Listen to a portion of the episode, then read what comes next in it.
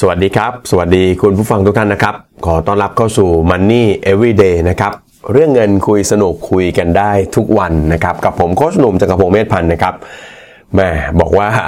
เรื่องเงินคุยสนุกคุยกันได้ทุกวันแต่รู้สึกว่า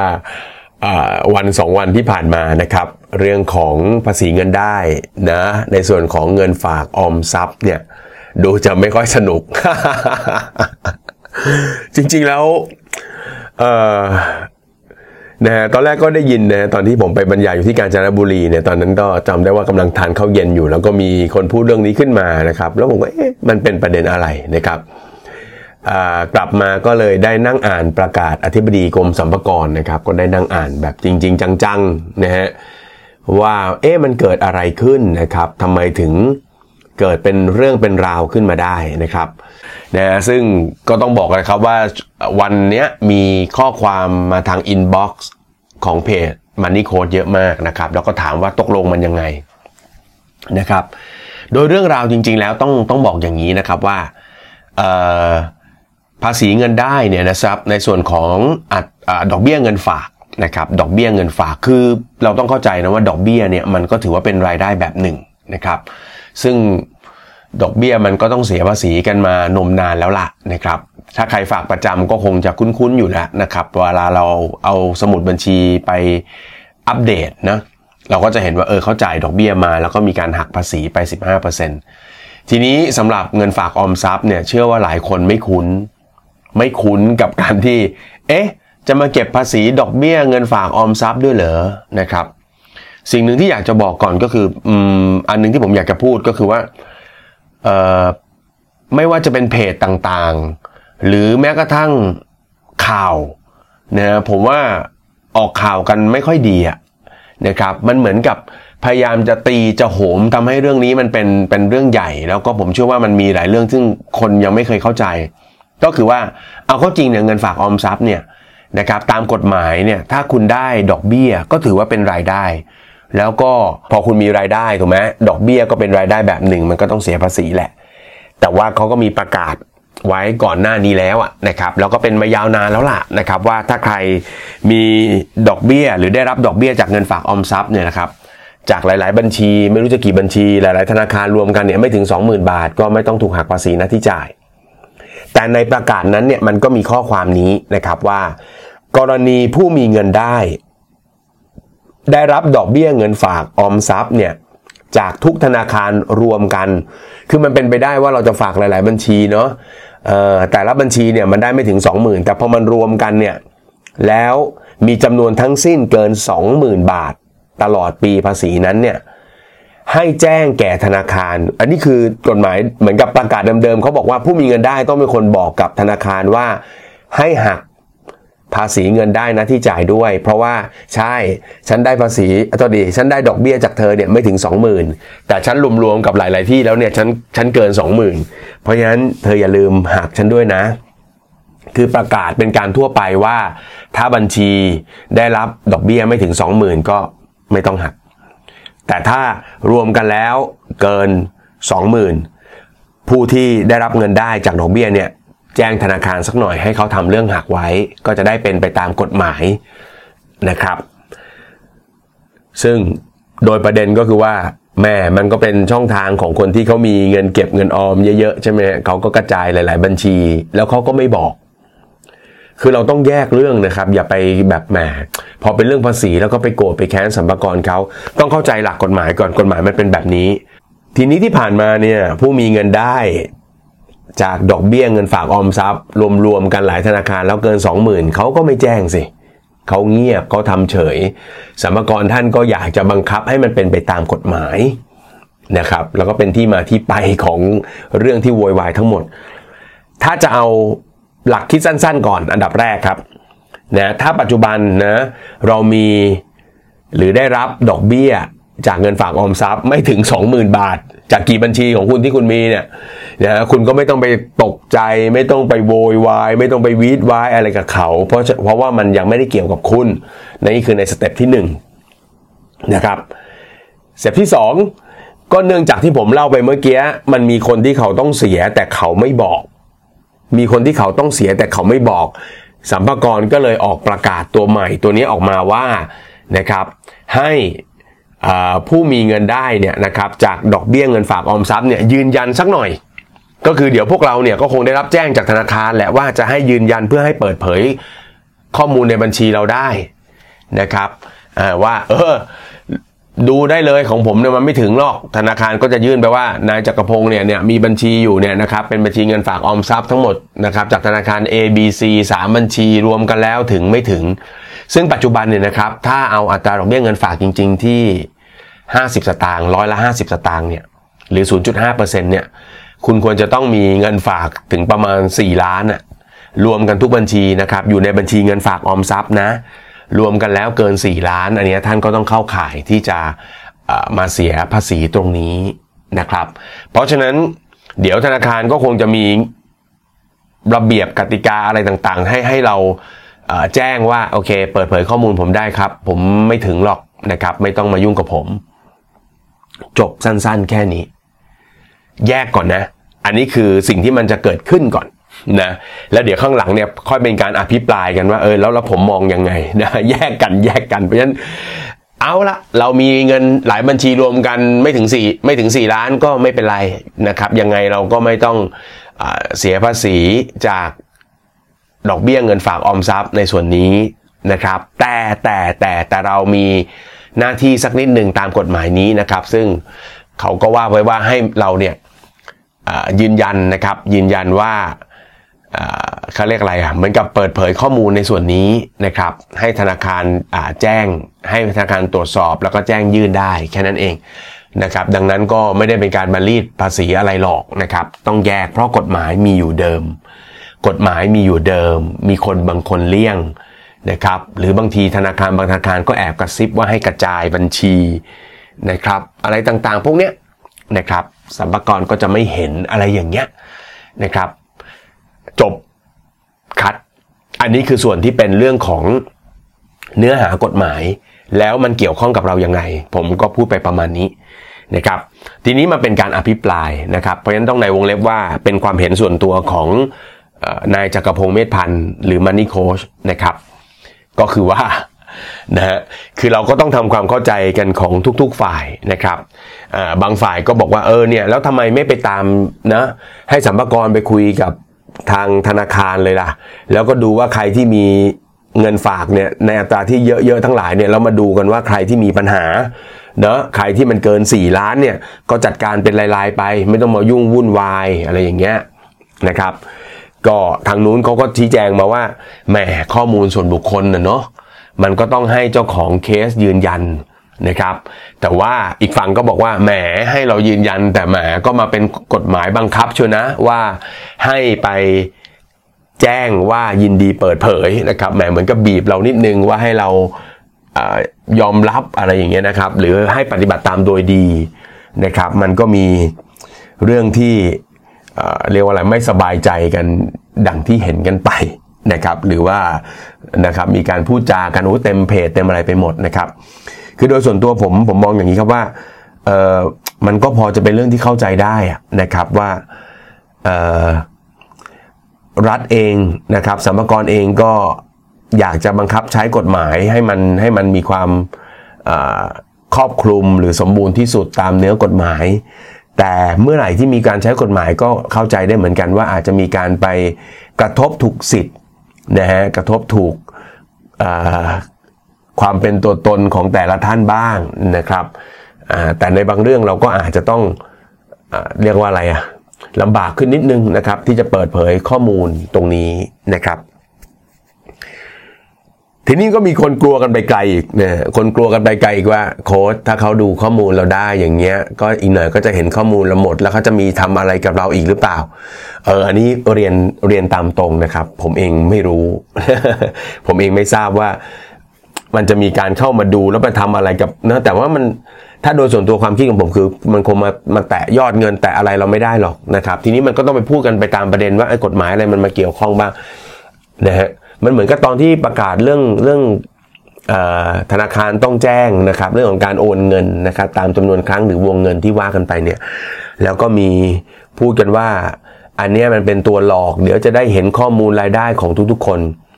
จริงๆโดยฐานแล้วเนี่ยนะครับในอนาคตเราก็จะเป็นดิจิตอลกันหมดแล้วล่ะแล้วก็นะเราได้รับเงินจากที่ไหนก็จะมีการส่งข้อมูลมาที่ส่วนกลางการจัดเก็บภาษีมันก็จะเป็นระบบเป็นระเบียบแล้วก็มีความชัดเจนขึ้นนะครับผมพูดมาถึงตรงนี้ก็เชื่อว่ามีคนไม่สบายใจแล้วก็เดี๋ยวคงด่ามันนี่โค้ดนะครับว่าเห็นด้วยกับสรรพากรเหรอจริงเราต้องแยกกันนะครับคือการจ่ายภาษีเนี่ยก็เป็นหน้าที่ของประชาชนนะครับแยกประเด็นกับว่าใครเอาภาษีไปใช้งานแล้วใช้ไม่ถูกต้องอันนั้นเป็นอีกเรื่องหนึ่งอันนั้นก็เป็นการตรวจสอบกันไปแต่เรามีหน้าที่ตรงนี้เรารัฐก็ให้สิทธิ์ในการลดหย่อนนะฮะตามเรื่องกันไปซึ่งเราก็ใช้สิทธิประโยชน์ของเราการจ่ายภาษีของเรามันก็ช่วยทำให้ประเทศชาติขับเคลื่อนนะครับนะขับเคลื่อนไปได้นะครับมากน้อยรั่วไหลนี่มันคนละเรื่องกับกรมสรรพากรเขานะฮะและสรรพากรเขาอยู่ดีๆจะมารีดไม่ได้หรอกนะครับคือผมอยากให้ให้มุมมองเราเปลี่ยนว่าอย่าใช้คำว่ารีดเพราะมันมีกฎหมายที่เขียนใช่ไหมฮะแล้วมันก็มีเงื่อนไขต่างๆซึ่งถ้าเราทำถูกในหลายๆประเด็นเนี่ยมันก็สามารถประหยัดภาษีได้เหมือนกันนะครับผมก็เลยว่าเคสเคสนี้มันเกิดจากการที่เป็นสองประเด็นสองมุมนะครับคือเวลาที่ทางกรมสรรพากรจะประกาศอะไรเนี่ยผมอยากให้มีกระบวนการอธิบายคู่ขนานกันไปด้วยเรียกและอัญเชิญนักข่าวต่างๆเลยเนาะมาอธิบายให้ฟังว่าเรื่องมันเป็นอย่างนี้แล้วก็ห้ามตีความแบบนี้เพราะมันผิดเนาะที่ถูกมันคือแบบนั้นแบบนี้อธิบายให้เคลียร์การออกข่าวอะไรไปต่างๆมันก็จะได้ไปเป็นในทิศทางเดียวกันแบบเข้าใจถูกต้องแต่ถ้าออกมาเป็นประกาศอย่างเดียวแล้วคนไม่เข้าใจมันก็มีปัญหาเพราะฉะนั้นอันดับหนึ่งก็คือความเข้าใจซึ่งสรรพากรมีหน้าที่ต้องทำงานตรงนี้มากขึ้นอย่าอย่าแค่ประกาศเราเข้าใจว่าเป็นกฎหมายแต่ว่ารู้ว่ากฎหมายมีสภาพบังคับแต่ว่าคำอธิบายนะครับผลกระทบเอาให้เคลียร์เอาให้เคลียร์ในขณะเดียวกันเนี่ยผมมองว่าอันนี้แหละมันคือโจทย์โจทย์หนึ่งที่สะท้อนให้เห็นว่าเวลาคนไม่เข้าใจนะครับเรื่องของความรู้ทางด้านการเงินแล้วมันมีผลอะไรบ้างมันน่าจะต้องพอแล้วอะกับการที่พอออกมาพอคนไม่เข้าใจนะแล้วก็พวกสื่อพวกข่าวพวกอะไรก็ตีความเวลาพาดหัวก็พาดเหมือนกับอยากให้คนเข้าไปคลิกอ่านใช่ไหมฮะมันก็เกิดประเด็นกันไปมากมายซึ่งโดยสรุปอย่างที่ผมบอกเอาง่ายๆเมื่อกี้เงินฝากถึงสี่ล้านไหมถ้าพูดเป็นภาษาง่ายๆเลยคือเงินฝากถึงสี่ล้านไหมรวมกันหลายบัญชีถ้าเงินฝากออมทรัพย์นะไม่ถึงสี่ล้านจบนะเตรียมรอยืนยันเปิดเผยส่วนไอ้รอยืนยันเปิดเผยแล้วหลังจากนี้มันจะเขาจะเอาข้อมูลไปใช้ทำอะไรหรือเปล่าผมไม่ทราบผมไม่ทราบหลังจากนี้จริงๆแต่ว่าถ้าเอาจากที่มันคุยกันวันสองวันนี้กำลังฮือฮาก็เอาแค่นี้สั้นๆจบคุณไม่ถึงสี่ล้านคุณไม่ต้องเสียภาษีจากดอกเบี้ยเงินฝากออมทรัพย์รออย่างเดียวคือคุณยืนยันว่าคุณมีบัญชีตรงไหนบ้างนะครับแล้วให้ข้อมูลธนาคารเขาซิงค์กันนะครับอ่าก็ว่ากันไปส่วนไอ้มุมที่บอกว่ามันมันเป็นอย่างเงี้ยแล้วเดี๋ยวค่อยนะทำเป็นเหมือนจะมาจับไอ้คนตัวใหญ่ๆก่อนแล้วเดี๋ยวก็จะปลามไปก็บางเรื่องก็คิดไปเองก็มีนะครับเหมือนสมัยพร้อมเพย์ก็ก็เคยเป็นแบบเนี้ยตีความอะไรต่างๆไปสุดท้ายก็โอนเงินกันประหยัดดีเนาะโอนเงินกันประหยัดดีผมก็ไม่เห็นมีใครจะมาทำอะไรกับเงินในบัญชีผมได้นะครับอันนี้ผมไม่ได้เข้าข้างใครนะแต่พูดจากสิ่งที่เราได้สัมผัสแล้วก็ได้ได้เห็นในมุมนึงที่ผมบอกไปก็คือว่าถึงเวลาหรือยังนะที่เราจะต้องมาเรียนเรื่องของความรู้ทางด้านการเงินกันจริงๆจังๆภาษีก็เป็นความรู้ทางการเงินแบบหนึ่งถูกไหมฮะเรามีวิชาเรียนแคลคูลัสเนี่ยเมทริกเราเรียนอะไรไม่รู้อะฟิสิกส์ยากเย็นนะชั่วโมงเรียนทุกคนต้องเรียนอะไรอย่างเงี้ยแต่ไอสิ่งที่มันเป็นประโยชน์ตรงนี้นะครับเราอาจจะลดเวลาพวกนี้ลงมาบ้างนะแล้วเรียนในที่มันเป็นประโยชน์แล้วต้องใช้จริงๆนะฮะให้มันมากขึ้นด้วยก็ได้ผมว่าตรงนี้มันก็จะเป็นตัวช่วยที่จะทำให้เวลาที่มันมันมีเรื่องสื่อสารอะไรออกมาแล้วเรามีความเข้าใจนะครับเพราะว่าเมื่อวานเองตอนที่นั่งทานข้าวเราก็มีน้องๆพูดให้ฟังเนี่ยผมก็บอกเอ้าก็คนที่ได้ดอกเบี้ยเงินฝากออมทรัพย์ไม่ถึง สองหมื่น ก็ไม่ต้องเสียภาษีอยู่แล้วนี่นะมันแล้วมันมีอะไรอ่าพอมันเล่ามาบอกอ๋อมันมีประเด็นที่ต้องแจ้งต้องยืนยันต้องแจ้งนะให้อนุเหมือนอนุญาตเล็กๆให้ธนาคารสามารถส่งข้อมูลให้ได้ให้สรรพากรก็แค่นั้นจบแค่นั้นหลังจากนั้นผมก็ไม่รู้นะครับว่าเอ้ยมันจะมีการอะไรที่มันคิดอะไรไปไกลแบบเลยเถิดหรือเปล่าอันนั้นผมก็มิอาจทราบได้นะครับแต่วันนี้พูดให้ฟังในฐานะที่เราก็เป็นคนในสายการเงินคนหนึ่งนะครับแล้วก็สัมผัสกับคุณผู้ฟังอยู่นะก็เล่าให้ฟังง่ายๆแค่นี้นะครับไม่รู้ว่า ฟังแล้วสบายใจขึ้นหรือว่าหรือว่าสบายใจน้อยลงนะครับแต่สิ่งที่ผมอยากให้อยากให้มันเกิดขึ้นในบ้านเมืองเราคือ เราเป็นสังคมที่พอฟังข่าวปุ๊บเอ๊ะมันยังไงจริงอย่างที่เขาพยายามจะพูดให้มันเนาะดูน่ากลัวหรือเปล่าถอยออกมานิดหนึ่งอย่าเพิ่งไปละเลงใส่ Facebook ไปละเลงใส่ Twitter ถอยออกมานิดหนึ่งเอ๊ะข้อเท็จจริงมันเป็นยังไงจะถามพวกผมก็ได้หรือเซิร์ชในในอ่าของกรมสรรพากรก็ได้นะครับเว็บไซต์กรมสรรพากรก็ได้นี่ผมก็วันนี้ก่อนที่จะมาเปิดนะเข้ามาคุยในรายการผมก็ไปเปิดอธิอ่าประกาศอธิบดีกรมสรรพากรนะครับทั้งที่ตัวประกาศตัวใหม่แล้วก็ประกาศตัวเก่านะครับแล้วก็ไล่เรียงรายละเอียดก็เห็นความชัดเจนแล้วค่อยกลับมามองที่ตัวเรานะครับว่าเออเราได้รับผลกระทบอย่างไรบ้างเรามีหน้าที่ที่ต้องพึงปฏิบัติอะไรบ้างนะครับคือลักษณะให้มันเป็นการรู้เท่าทันแล้วก็ปรับให้ถูกต้องดีกว่าดีกว่าโวยวายโวยวายโวยวายนะครับวันนี้ก็มีหลังไมค์มาโวยวายโค้ชทำไมทำเขาจะทำอย่างนี้จะรีดกันให้หมดทุกประตูอะไรหรือไงก็เลยถามเขาว่าแล้วตอนนี้บัญชีเงินฝากออมทรัพย์มีอยู่กี่บัญชีมีอยู่สามบัญชีครับเหรอแล้วรวมกันถึงสี่ล้านไหมโหสี่ล้านเลยเหรอครับแหมสองแสนไม่ถึงเลย แล้วเราเกี่ยวอะไรกับเขาไม่เกี่ยวนะรออย่างเดียวว่าเดี๋ยวคอยยืนยันว่านะถ้าเธอคิดว่าฉันต้องเสียภาษีแล้วก็เธอก็ลองตรวจของฉันดูนะฉันไม่เสียแค่นี้เองเอาละครับก่อนจากกันวันนี้นะครับอยากจะฝากหลักการนะครับในการฟังข่าวในการพิจารณานะครับหรือติดตามเรียนรู้ข่าวสารองค์ความรู้ต่างๆนะครับหลักที่ผมว่ามันดีมากก็คือหลักของพระพุทธเจ้าเราที่เรียกว่ากาลามสูตรนั่นแหละครับนะฮะหลักกาลามสูตรเนี่ยมีอยู่สิบประการนะครับหลักกาลามสูตรเนี่ยนะแบบวันนี้ดูแบบดูเอาคำพระมานะครับ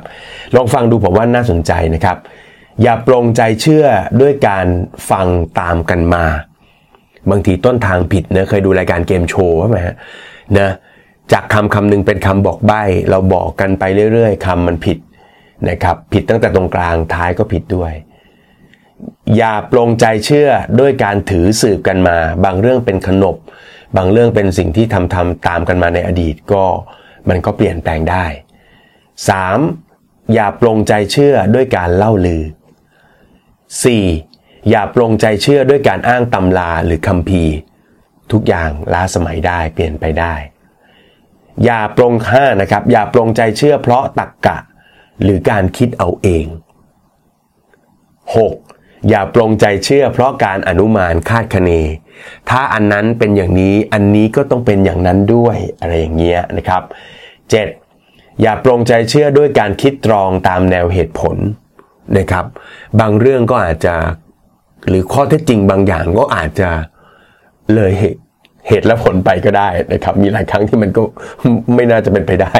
มันก็เป็นไปแล้วความจริงมันก็เป็นแบบนี้แหละนะครับแปดอย่าปรงใจเชื่อเพราะเข้ากันได้กับทฤษฎีที่พินิจไว้แล้วนะครับเก้าอย่าปรงใจเชื่อมองเห็นเอ่อเพราะมองเห็นรูปลักษณะว่าน่าจะเป็นไปได้และข้อสิบครับแหมจบท้ายคลิปคลิปนี้ด้วยข้อสิบเลยอย่าปรงใจเชื่อเพราะนับถือว่าท่านสมณะท่านนี้เป็นครูของเราเป็นคนที่เรานับถือนะครับงั้นจบคลิปนี้ที่นาทีที่นะนะตรงเนี้ยนะครับเกือบเกือบยี่สิบนาทีตรงนี้เนี่ยนะที่สรุปมาทั้งหมดคือ Money Code พูดก็อย่าเพิ่งเชื่อ Money Code นะครับลองไปเสิร์ชใน Google นะครับดูซิว่าเอ๊ะกฎหมายเรื่องภาษีเนี่ยเขาเป็นอย่างนี้จริงไหม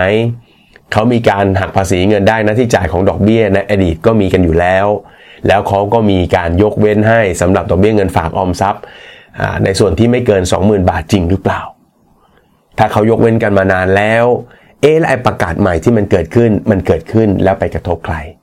แล้วหน้าที่สุดท้ายของเราที่ต้องทำคืออะไรนะครับก็ฝากกันไว้นะครับและติดตาม Money Every Day ได้ในตอนต่อๆไปนะครับก็จะเอาเรื่องราวการเงินนะครับที่เกิดขึ้นในแต่ละวันนะครับจากการเดินสายไปบรรยายของผมนะครับการพบปะผู้คนการตอบคำถามทางการเงินรวมถึงในบางครั้งก็จะหยิบหนังสือดีๆทางการเงินมาเล่ามาพูดคุยกันนะครับสำหรับวันนี้ขอบคุณมากสำหรับการติดตามครับแล้วพบกับ Money Every Day ได้ในวันต่อๆไปครับสวัสดีครับ